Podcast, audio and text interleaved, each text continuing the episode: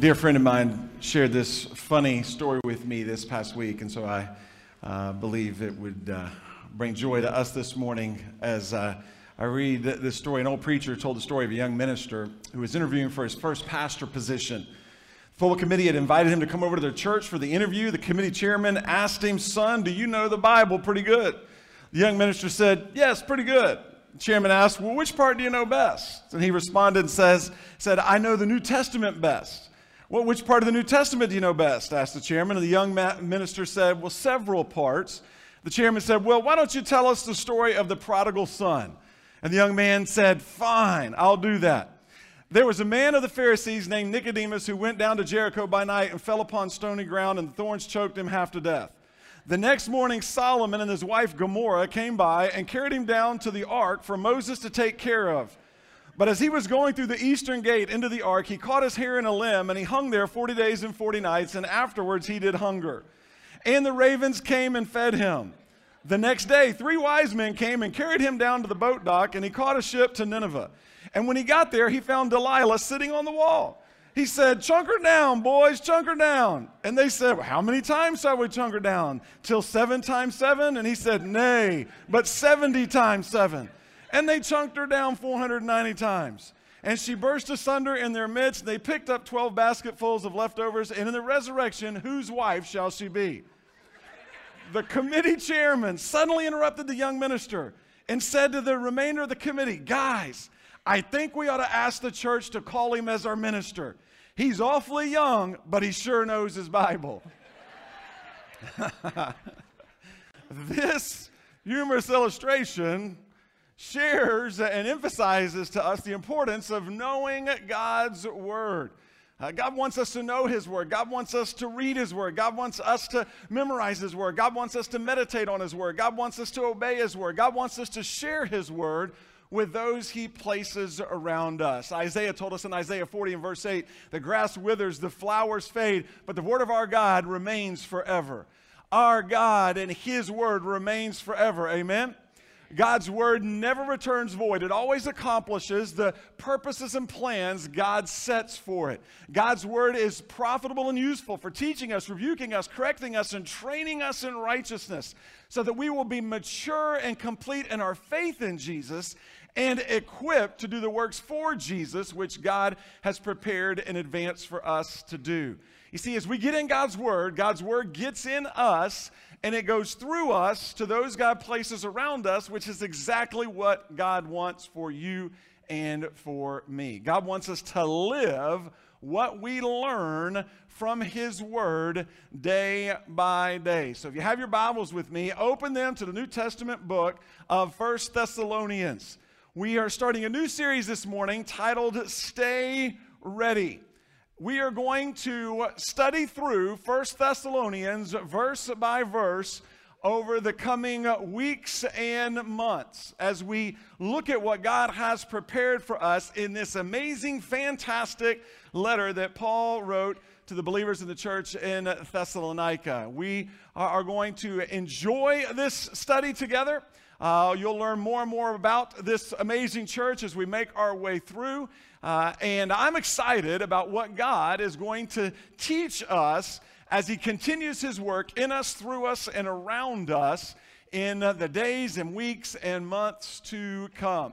Uh, the goal for all of us will be to be an expert on First Thessalonians when we are finished, and I am confident that that will be the case for each one of us. So let's open with prayer. Father God, we ask that you would open our eyes to the wonderful truth in your word. Father, as we now spend time focused on your word, would you uh, use your Holy Spirit to teach us the truth from your word that you desire for each of us to grasp so that we might continue in our uh, walk with you and our uh, journey to become more and more like Jesus Christ. God, you're going to speak to each one of us here right where we are. And so we're excited about that. Father, would you uh, give us eyes to see and ears to hear your truth? And then, Father, give us the courage to respond in obedience to you. For it is in Jesus' name we pray. Amen. Well, we're going to set the scene, so to speak, this morning uh, so that when we get into this study, and as we get into the study this morning, you'll have a much better understanding, an idea, background of what's going on, why it's going on, uh, and how everything is working. So we're going to focus on uh, six points. If we can make our way through this morning, we're going to focus on these six points that will give us a real good framework to understanding uh, God's amazing truth that He is going to share with us here in First Thessalonians. So, number one, the first point is the author. The author is Paul. If you look in First Thessalonians chapter 1, verse 1, Paul identified himself as the author. He, he wrote these words Paul, Silvanus, and Timothy to the church of the Thessalonians in God the Father and the Lord Jesus Christ, grace to you and peace. Paul here identified himself as the author of First Thessalonians. There is fairly strong common agreement among biblical scholars to Pauline authorship of First Thessalonians.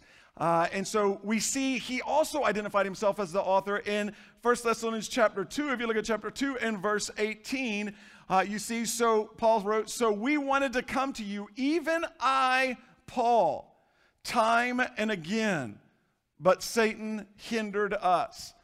Paul expressed here to these believers that he longed to come and see them again. And so we know, uh, and we'll get more understanding about what he was talking about there in that chapter when we get there, but we know Paul is the author of First Thessalonians. Now, as you see in verse 1 of chapter 1, Paul also identified Silvanus, which is another name for Silas, and Timothy as those who ministered with him in uh, Thessalonica. And so when I mention Paul and his team, uh, I'm focusing in on Paul, Silas, or Silvanus, Silas, uh, and Timothy as his team. And we'll talk a little bit more about that uh, as we make our way through. Second, the city. We know the author is Paul. The city is Thessalonica, or you can also pronounce it Thessalonike. We will use Thessalonica. It's a little easier for us to remember. And I want to share uh, about the city in two parts. The first part, we're going to look at the travels to Thessalonica. The second part, we're going to look at facts about Thessalonica. So we're going to look at the travels to Thessalonica first. And we know that Paul went to Thessalonica, he visited Thessalonica, he ministered there in Thessalonica during his second missionary journey. He took three missionary journeys. It was in his second missionary journey that he made it to Thessalonica. Now, hold your place in 1 Thessalonians and turn to your left to Acts. Acts chapter 15. We're going to go back and forth this entire morning between Acts and 1 Thessalonians. Acts and 1 Thessalonians because Acts gives us the background of Paul's journey there. Thessalonians gives us the, the meat of what Paul wrote to the believers. So, Acts chapter 15 in verse 36, we see the beginning of the second missionary journey. And Luke, again, is the author of Acts. And Luke wrote in Acts 15, after some time had passed, that was after Paul and Barnabas had done, had taken their first missionary journey. That they came back home, they were resting. After some time had passed, Paul said to Barnabas, Let's go back and visit the brothers and sisters in every town where we have preached the word of the Lord and see how they're doing. He was saying, Hey, Barnabas, it's time. Let's go on our second journey. We need to go back to everywhere we went the first journey and encourage them. Uh, Barnabas, Barnabas wanted to take along John Mark. But Paul insisted that they should not take along this man who had deserted them and Pamphylia and had not gone on with them to the work. They had such a sharp disagreement that they parted company. And Barnabas took Mark with him and sailed off to Cyprus. but Paul chose Silas and departed after being commended by the brothers and sisters to the grace of the Lord. he traveled to Syria and Cilicia strengthening the churches. so let's look at this for just a moment. A couple things.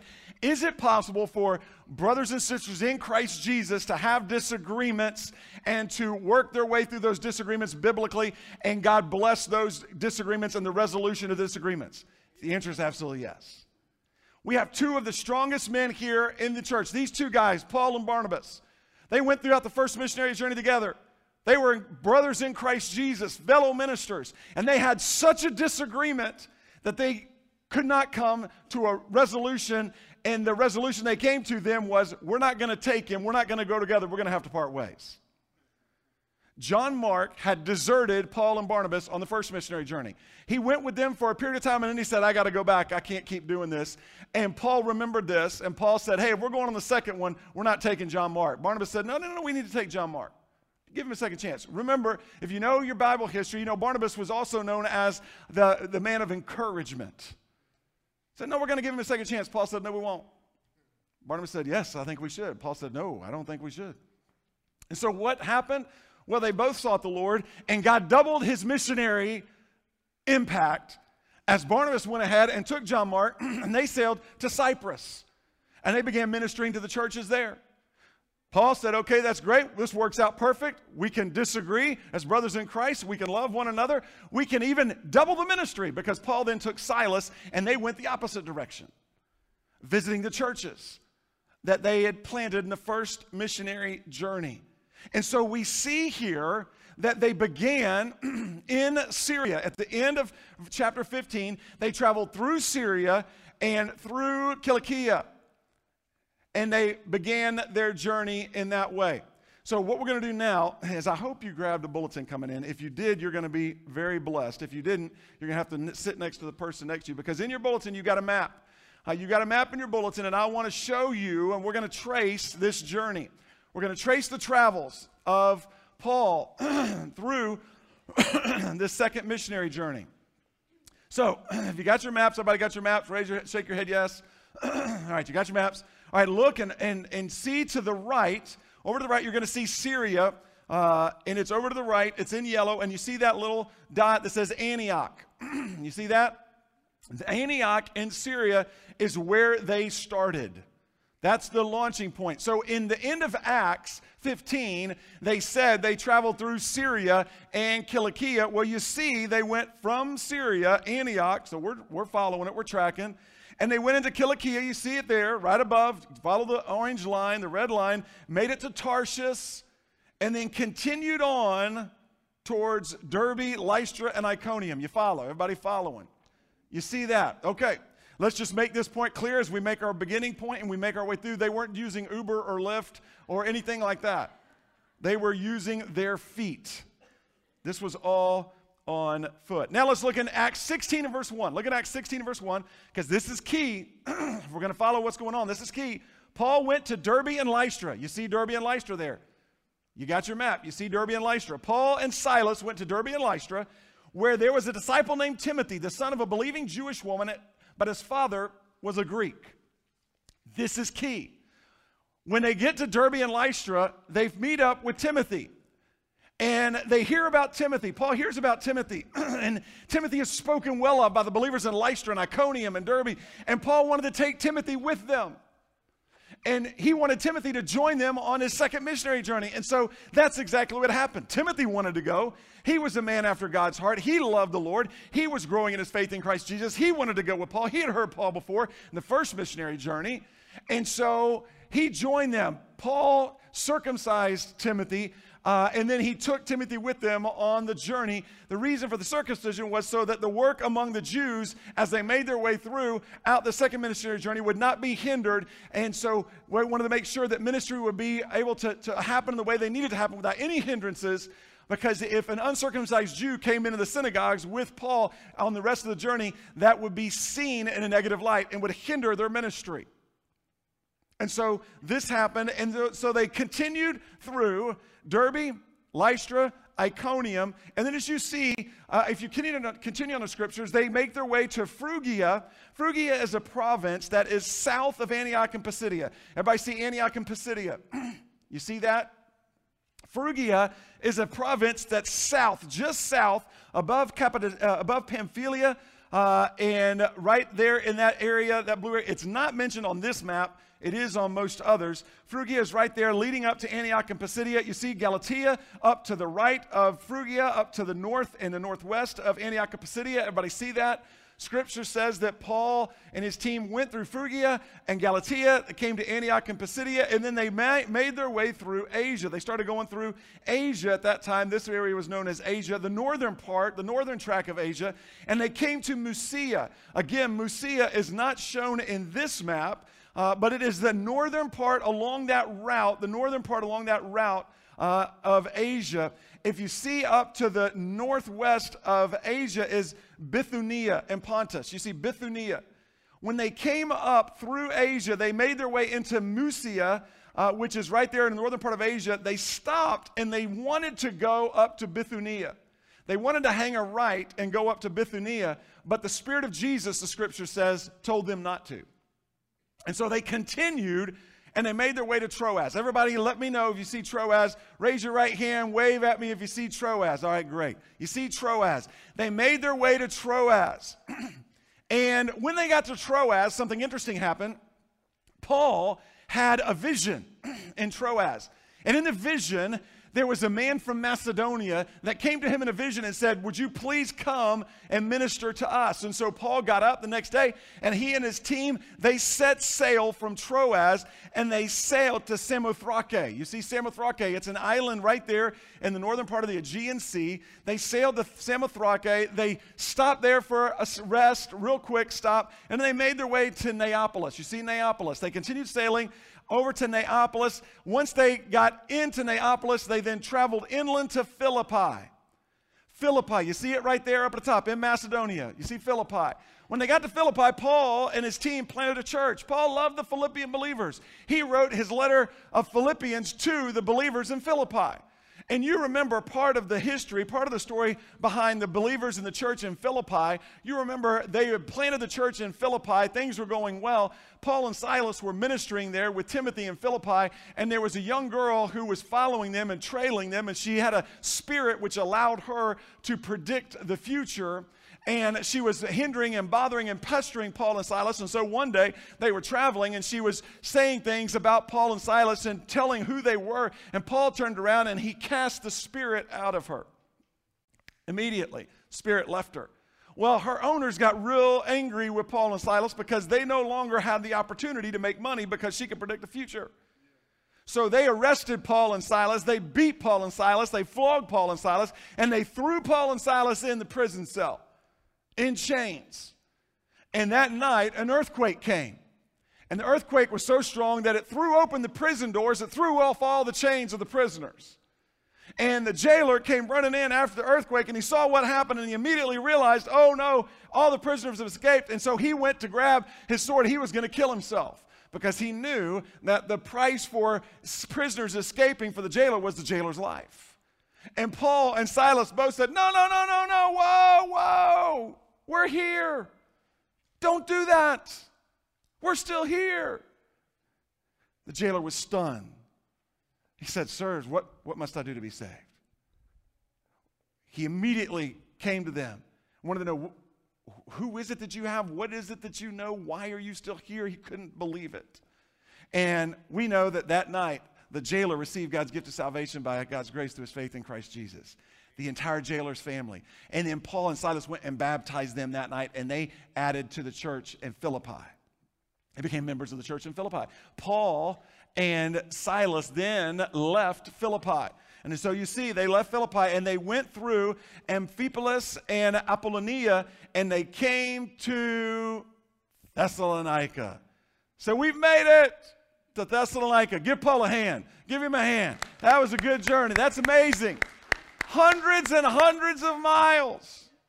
They get to Thessalonica. Now, let's see what happens in Thessalonica. You're going to enjoy this. Let's see what happens in Thessalonica. We pick up in Acts 17. Acts 17. After they passed through Amphipolis and Apollonia, they came to Thessalonica, where there was a Jewish synagogue. As usual, Paul went into the synagogue and on three Sabbath days reasoned with them from the scriptures, explaining and proving that it was necessary for the Messiah Jesus to suffer and rise from the dead. This Jesus I am proclaiming to you is the Messiah.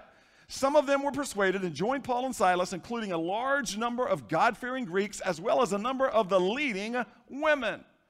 Paul and his team planted right here, right there, in those first four verses, we see the church in Thessalonica was planted.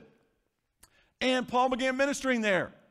God things were happening. The church began to grow. He planted a good, a strong church.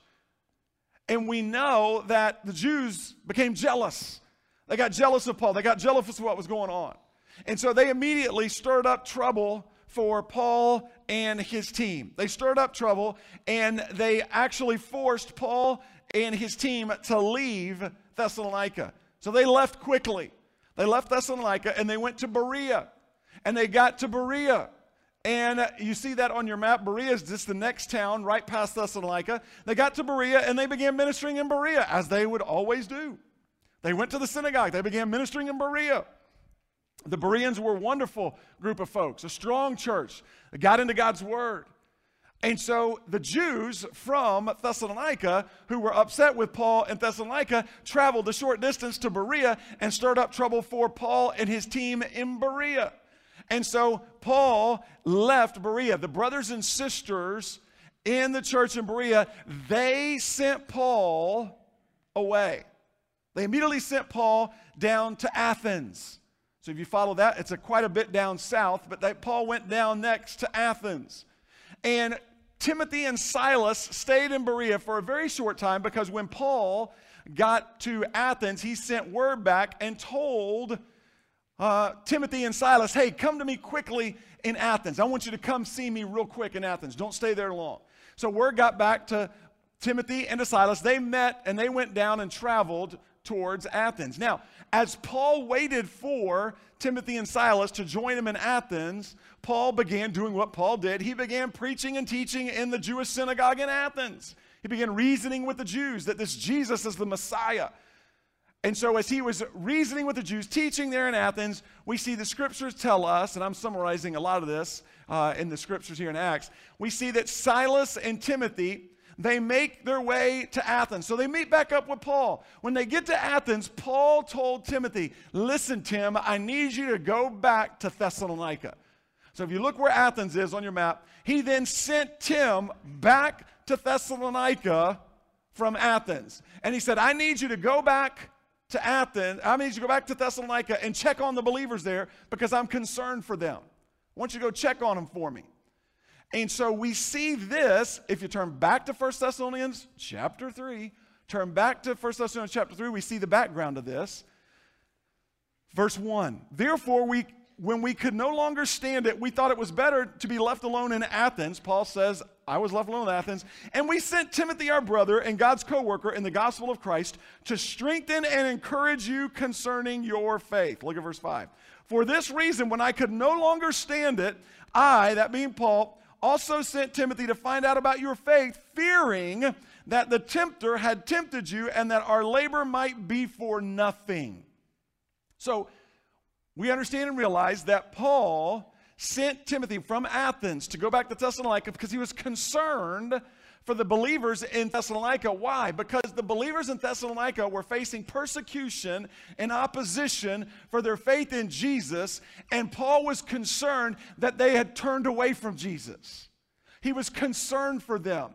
He didn't want them to turn away from following Jesus. He knew that the trouble had been started up and he had to leave them quickly. He was concerned about them. So he said, Hey, Tim, would you please go back to Thessalonica, find out about their faith, find out about how they're doing, and then I need you to bring me a report about it.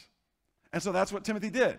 He left Athens and he went back to Thessalonica we see then, after Timothy left Paul in Athens and went back towards Thessalonica, we know that Paul also sent Silas back up into Macedonia to either or, uh, could have been both and, back up to Berea and Philippi to check on them. Paul's there in Athens, and then Paul leaves Athens and he travels to Corinth. In Acts 18 and verse 1, look at Acts 18 and verse 1. After he left Athens and went to Corinth, so he left Athens. Paul sent Silas and Timothy back up to Macedonia. Then he left Athens. Now look on your map, find Corinth from Athens. It's over to your left. You see Athens, he traveled over to Corinth. And we see in Acts 18 and verse 5, we pick back up when Silas and Timothy arrived from Macedonia. Where did Timothy arrive from? Macedonia. What city in Macedonia?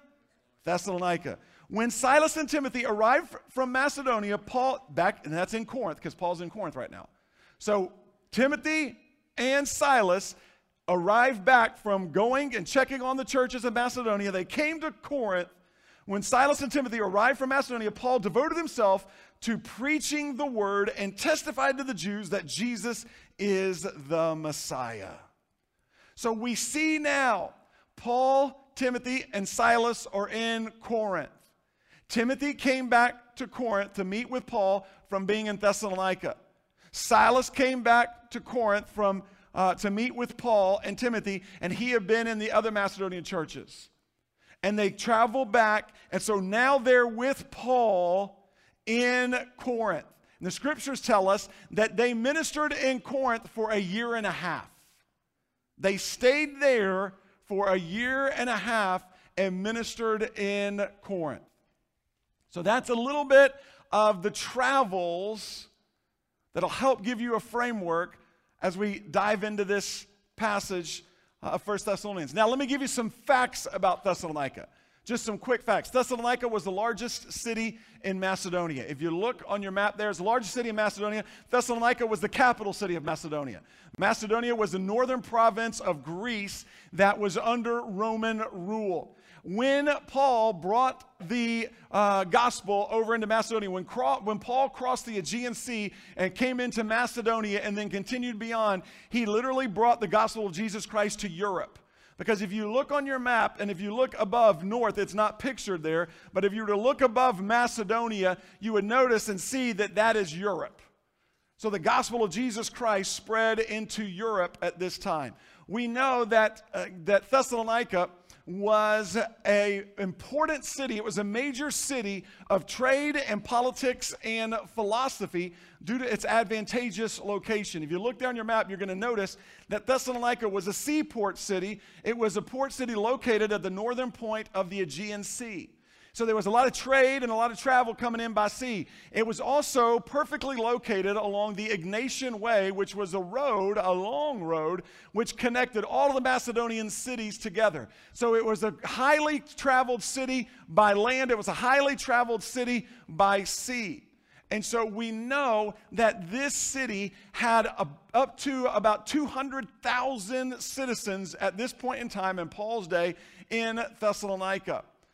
And so the gospel of Jesus Christ could literally explode in all directions from Thessalonica. We know that Thessalonica was a free city. It was one of the free cities in the Roman Empire. That means it was ruled by its own citizens under the authority, auspices, and leadership of the Roman Empire, yet it didn't have a Roman emperor there in position of leadership. Their own citizens were able to rule there in Thessalonica. It was also a polytheistic city, uh, which means there were many different gods that were worshiped there many, many different gods, a pantheon of gods, uh, the Roman and Greek gods. There were many cults that were prosperous there, many Egyptian cults and other cults. And there was also, as we learned, there was a Jewish synagogue there because uh, there was a good number of Jews that had uh, traveled there through the diaspora, the spreading out from Jerusalem, and had made it all the way to Thessalonica. And now we also know there was a church of Jesus Christ in Thessalonica. And so we know Thessalonica was a very strategic city for Paul to target, to plant a church there. It makes sense because of all the ministry that could happen in and around Thessalonica. And that's exactly what Paul did as he planted that church there in Thessalonica. Third point the place of writing the place of writing, you probably could guess where First Thessalonians was written from. It was written by Paul. We have already covered that. It was written to the believers of the church in Thessalonica. We've all covered that. Now, just in your own mind, you don't have to answer, but just think based on what you've already know. Where do you think Paul wrote this letter of First Thessalonians to be sent back to the church in Thessalonica? If you said Corinth, you were right. We know, remember, Paul left Athens and went to Corinth.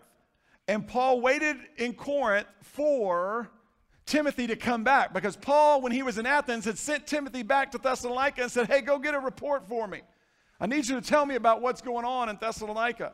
And so Paul then left Athens and went to Corinth. Timothy joined Paul in Corinth, and it was there in Corinth where Timothy got to Paul and he said, Hey, Paul, you won't believe what I heard. You won't believe what I found. You won't believe what I saw. It's awesome. And he shared with Paul about what was going on in Thessalonica. We see this in 1 Thessalonians chapter 3 and verse 6. Turn back to 1 Thessalonians chapter 3 and verse 6. Paul wrote, But now Timothy has come to us from you and brought us good news about your faith and love. He reported that you always have good memories of us and that you long to see us as we also long to see you. So it's clear. Paul heard about what was going on in Thessalonica from Timothy in Corinth. They ministered, remember how long? A year and a half in Corinth which was plenty of time for them, Paul, to sit down while he was ministering in Corinth, and he wrote 1st and 2nd Thessalonians from the city of Corinth uh, that was to be delivered back to the believers in Thessalonica. And the letter that he wrote that was delivered and read to the believers in Thessalonica is what we have in our scriptures here, First Thessalonians. Now, the date of the writing. This is really cool. We won't spend long on this, but let me just give you the date of the writing. It's a date, the date of the writing is a time period between AD 49 and 51. AD 49 and 51. In Acts chapter 18, if you go back to Acts in chapter 18, uh, this is pretty neat. Acts chapter 18, we see Luke said, while Gallio was proconsul of Achaia, the Jews made a united attack against Paul and brought him to the tribunal. scholars tell us, historian scholars tell us, that Gallio, mentioned here in Acts 18 12, uh, was proconsul in Achaia in AD, the early AD 50s the early AD 50. So there's uh, non biblical support for Gallio being the proconsul in Achaia. We know Corinth was a city in the province of Achaia. Corinth was not a Macedonian city, it was an Achaian city. And so we know that our biblical scholars uh, date the writing of First Thessalonians to the time period of AD 49 to AD 51. Most likely, more likely, AD 51 is the specific date. Uh, that's what most scholars believe. But it's in that time frame, within this second missionary journey time frame, within this time frame when Gallio was proconsul of Achaia. And so more likely it's AD 50 or 51 when it was written. Now here's some other cool things about uh, this writing. This was one of Paul's earliest writings. This First Thessalonians and Galatians were his earliest two writings, his first two writings. So this was written early first century AD we know that this First Thessalonians was written approximately 20 years after the death, burial, resurrection, and ascension of Jesus Christ. Now that's getting real close. You follow me? If you're following me, shake your head yes. Why is that time frame important? Here's why that time frame is important. In any historical writing, biblical or non-biblical, one of the ways that you attest to the veracity of the writing is you want to find a writing that was written as close to the time that it's writing about the events that happened. You want the events that happened, and you want somebody writing about the events that happened as close to that time as possible because when it's as close to that time as possible, what happens? It protects anything from stories being written and things being expanded and things being made up and people adding to stuff that really didn't happen. There's no book better attested internally in regards to evidence than the scriptures. So just understand this. This is an apologetics course, so I'm not going to go there for very long. But just know that God's word trounces all the other historical books in the amount of time when the events occurred and when we have examples and actual fragments of the writings about what happened. And First Thessalonians is one of these books. Amazing. This stuff that Paul was writing about in First Thessalonians, it had, uh, some of the stuff had happened just 20 years ago. What does that mean? It means if he was making stuff up, if he wasn't writing the truth, if it wasn't correct, folks would have been like, Who are you? What is this? This is crazy talk. It would never have passed the test. It would never have made it into the canon of Scripture. So, what does this mean? It means you and I can rely on this word. We can build our lives on this word. We can trust this word. As we read these words that we're getting ready to read over the coming weeks and months that Paul wrote to the believers of Thessalonica, these were the exact words he wrote. These were the words our brothers and sisters in Christ listened to and read and applied in their lives. And they were written for these brothers and sisters years and years ago, just like they're written for you and me today. Isn't that awesome? Woo, that's amazing stuff. That is good. All right, let's keep moving. I got to keep moving. Boy, we're going to have got to get through quite a bit more. All right, the purpose, the purpose of the writing. The purpose. Now remember, let me just give you a background of the purpose. Remember, this was a young church. Thessalonica was a young church in age and in spiritual maturity. Paul did not stay long with them when he planted the church. The scriptures have already told us he reasoned with them for three Sabbath days. So he ministered, he reasoned, he taught for three Sabbath days. That's three weeks. And he was preaching Jesus Christ as the Messiah. He was also ministering uh, in Jason's house. Jason was a guy that uh, allowed him to stay. Paul and his ministry team stayed at Jason's house while they were there in Thessalonica. And so he wasn't there for a long period of time, uh, but that's okay because we're going to see what God did in this amazing church. Even in that short period of time, uh, God was at work in them, through them, and around them in amazing ways.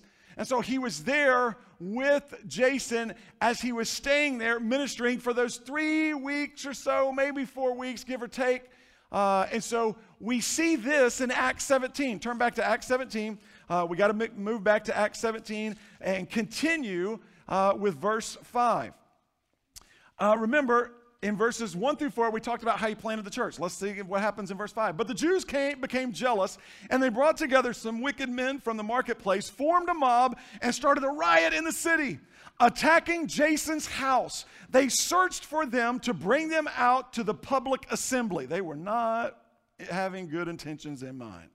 When they did not find them, them as Paul and Silas and Timothy, when they did not find them, they dragged Jason and some of the brothers before the city officials, shouting, These men who have turned the world upside down have come here too, and Jason has welcomed them. They are all acting contrary to Caesar's decrees, saying that there is another king, Jesus. The crowd and city officials who heard these things were upset. After taking a security bond from Jason and the others, they released them. Now, I love this. This is so good. You see the enemy. Man, our enemy is defeated, isn't he? He's defeated. He is a miserable, miserable, defeated loser. And I love it. We're victors in Christ Jesus. We don't fight for victory, we fight from victory in Christ Jesus. Now, I want you to notice Satan was even admitting, and the folks who were coming against the church were admitting that God was at work in the church. Don't miss this. Did you see it? These guys, the mob said, the mob came to the city officials and said, These men who are turning the world upside down have come here too. they recognized that these men, Paul and the disciples, were turning the world upside down for Jesus Christ. So those who were opposing the church were actually supporting what was going on in the church. Isn't that God? Isn't that God? I think somewhere in the scriptures he says he's our defender, doesn't he? He's our defender. He fights our battles. We're victors in Christ, we're overcomers in Christ. These folks who were trying to squash the church promoted the church. These guys who are turning the world upside down have come here. Please do something, please. It's basically what they were saying. I love it. And I love what was going on. They even knew what they were saying. They even proclaim the message. They're preaching and teaching about King Jesus. Amen. Yes, that is exactly what they were doing. They were preaching about King Jesus. So they're giving a testimony, and they don't even realize it. They're giving a testimony to the city officials about the effectiveness of the church. Isn't that awesome? Man, that's good. Man, this stuff is so good. So, what happened? Well, they had searched and searched in Jason's house and they couldn't find them. So what do they do? They grab Jason and some of the other brothers. So that tells us that not only was Paul uh, and Silas and Timothy staying with Jason, but there were some other brothers and sisters in Christ Jesus who met in Jason's house. They were maybe even staying with Jason. So it wasn't just at the synagogue on the three Sabbath days, but there was also ministry going on, I'm sure, probably in the evening time at Jason's house. And so they grabbed Jason and they grabbed some of the brothers in Christ who were with Jason, who were part of the first church in Thessalonica, and they brought them out before the city officials. And they said, These guys, these guys were harboring them. They, they welcomed them. Do something to these guys. They've allowed these guys who are turning the world upside down for Jesus to stay with them. And so we see here that uh, Jason paid a security bond. That was an amount of money that Jason paid uh, to the city officials there in Thessalonica, which would, in essence, guarantee that the problems uh, that were going on because Paul and Timothy and Silas were preaching and teaching Jesus Christ is the king, the one true king, they basically guaranteed, Jason was basically guaranteeing the city officials, hey, we're going to make sure that that doesn't continue to happen. It's a security bond. We'll make sure that that doesn't continue to happen, which was part of God's plan because God was leading Paul and Timothy and Silas to go ahead and move on to Berea and then to Athens and then to Corinth, anyways. And so we see shortly after that they left. You look in verse 10 of chapter 17. As soon as it was night, the brothers and sisters sent Paul and Silas away to Berea. Upon arrival, they went into the synagogue of the Jews. And so we see that uh, this has taken place. All this is going on. Uh, in the background as to what's happening and it's producing this letter 1 thessalonians so there was three main purposes real quick three main purposes uh, for paul's writing um, we'll hit these real quick. Number one was thankfulness. Paul expressed his thankfulness to God for the believers in Thessalonica, and Paul expressed his thankfulness for the believers to the believers in Thessalonica. He literally told them he was thankful for them. Paul was thankful for their faith in Jesus. Paul was thankful for their perseverance in Jesus. Paul was thankful for their witness for Jesus. Paul later said in 1 Thessalonians 5:18, we'll get to this at a certain point in time, give thanks in everything for this is God's will for you in Christ Jesus. So Paul practiced what he preached. Paul practiced what he preached in all areas, but specifically in this area of thankfulness. Paul was thankful. And you know, the reality for you and me is simply this, and I'm sure you found this to be the case as well as I have. The more we give thanks to God, the more we realize how much we really do have to give thanks to God for in our lives. It's a great discipline to, to start. It's a great discipline. It's one that we don't talk about quite often, but it's a discipline that I think will be a blessing to all of us individually and us collectively is the discipline of thankfulness just disciplining ourselves to be thankful to the God day in and day out, to be thankful for all the blessings of God, to be thankful for those God's placed around us, to be thankful for one another, and to, then to express that. Could you imagine the change, the difference that would happen if we all focused on, as Paul was doing here, this discipline, this habit of thankfulness? It's a great one to practice uh, even this day and this week uh, together. Even here in just a few moments, we'll have an opportunity to, to practice the discipline of thankfulness in the, the time of invitation response to the Lord. The second purpose was encouragement. Paul wanted to encourage these believers in Thessalonica. They missed Paul, they wanted to see Paul. They didn't have a long time with Paul, they loved Paul.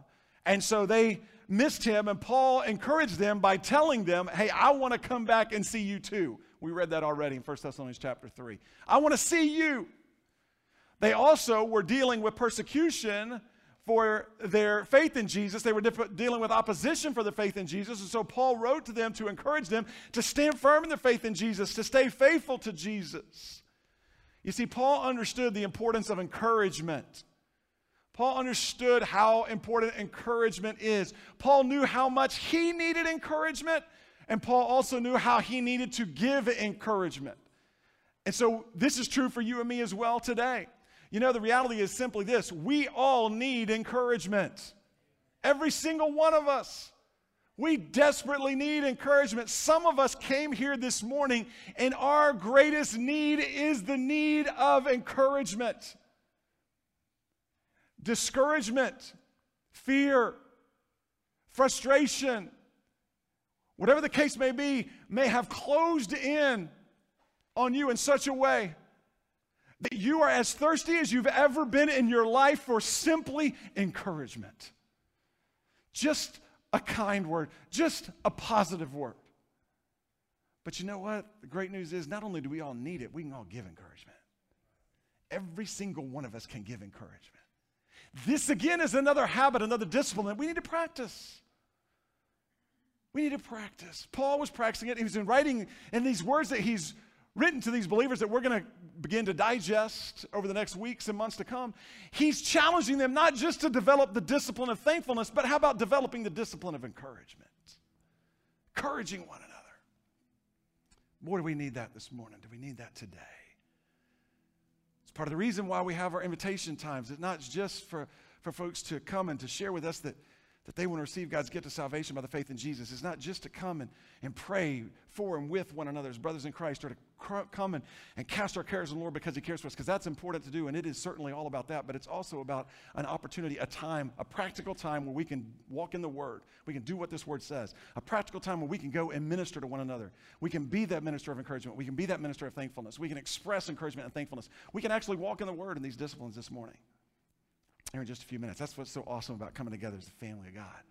So many amazing blessings. Third was instruction. Third was instruction. Remember, these believers were young in their faith in Jesus. They were face, facing persecution for their faith in Jesus.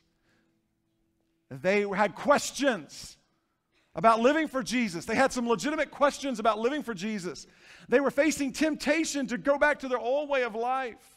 And so Paul wrote not only to think, be thankful for them. He didn't, he expressed his thanks to them. He encouraged them, but he also instructed them. Paul answered their questions and he continued instructing them on how to live in a way that is pleasing to God. And he wrote this in 1 Thessalonians 4, verse 1. He said this Additionally, then, brothers and sisters, we ask and encourage you, there it is, we ask and encourage you in the Lord Jesus that as you have received instruction, there it is, from us on how you should live and please God as you are doing. So he said, Hey, you're doing it. You're living and pleasing God. You're doing it. He said, Do this even more. He said, Even more. Do it even more. And so we see Paul ministered instruction to these believers in these pages through these words the power of the Holy Spirit who is at work in that church. It's the same power of the Holy Spirit's at work in us. Paul's going to minister thankfulness and encouragement to us and instruction to us. Because there's so many similarities in ways to what was going on at this time period and day and to what's going on today. To what God was doing at work in and through and around them and what God's doing at work in and through and around us. The last point, the sixth point, is the theme. The theme is stay ready.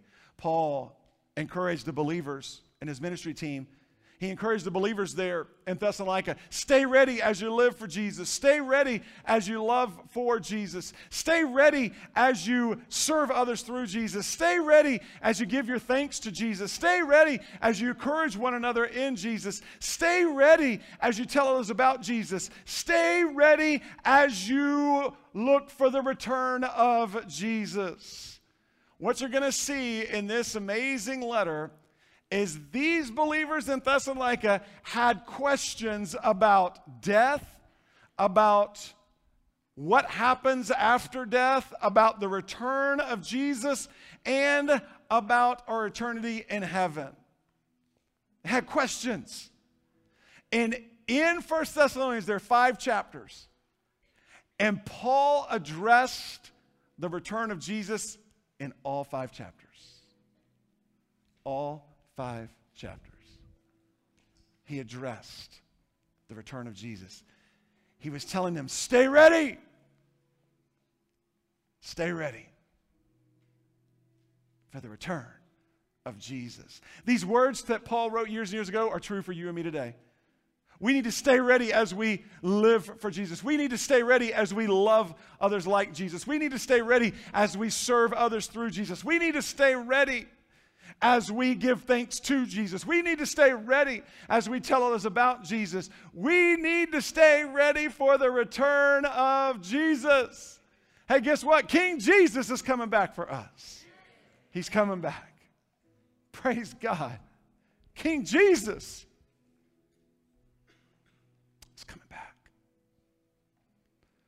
you and for me. It's like the words of the old hymn. What a day that will be when my Jesus I shall see. When I look upon his face, the one who saved me by his grace. When he takes me by the hand and leads me to the promised land. What a day. Glorious day. That will be. Listen, until that day, that glorious day, when King Jesus comes back for us, let's live our lives in a way that is pleasing to God and even more day by day as we stay ready for the return of our Savior, our Lord, our King, Jesus. Let me ask you to bow in prayer. So,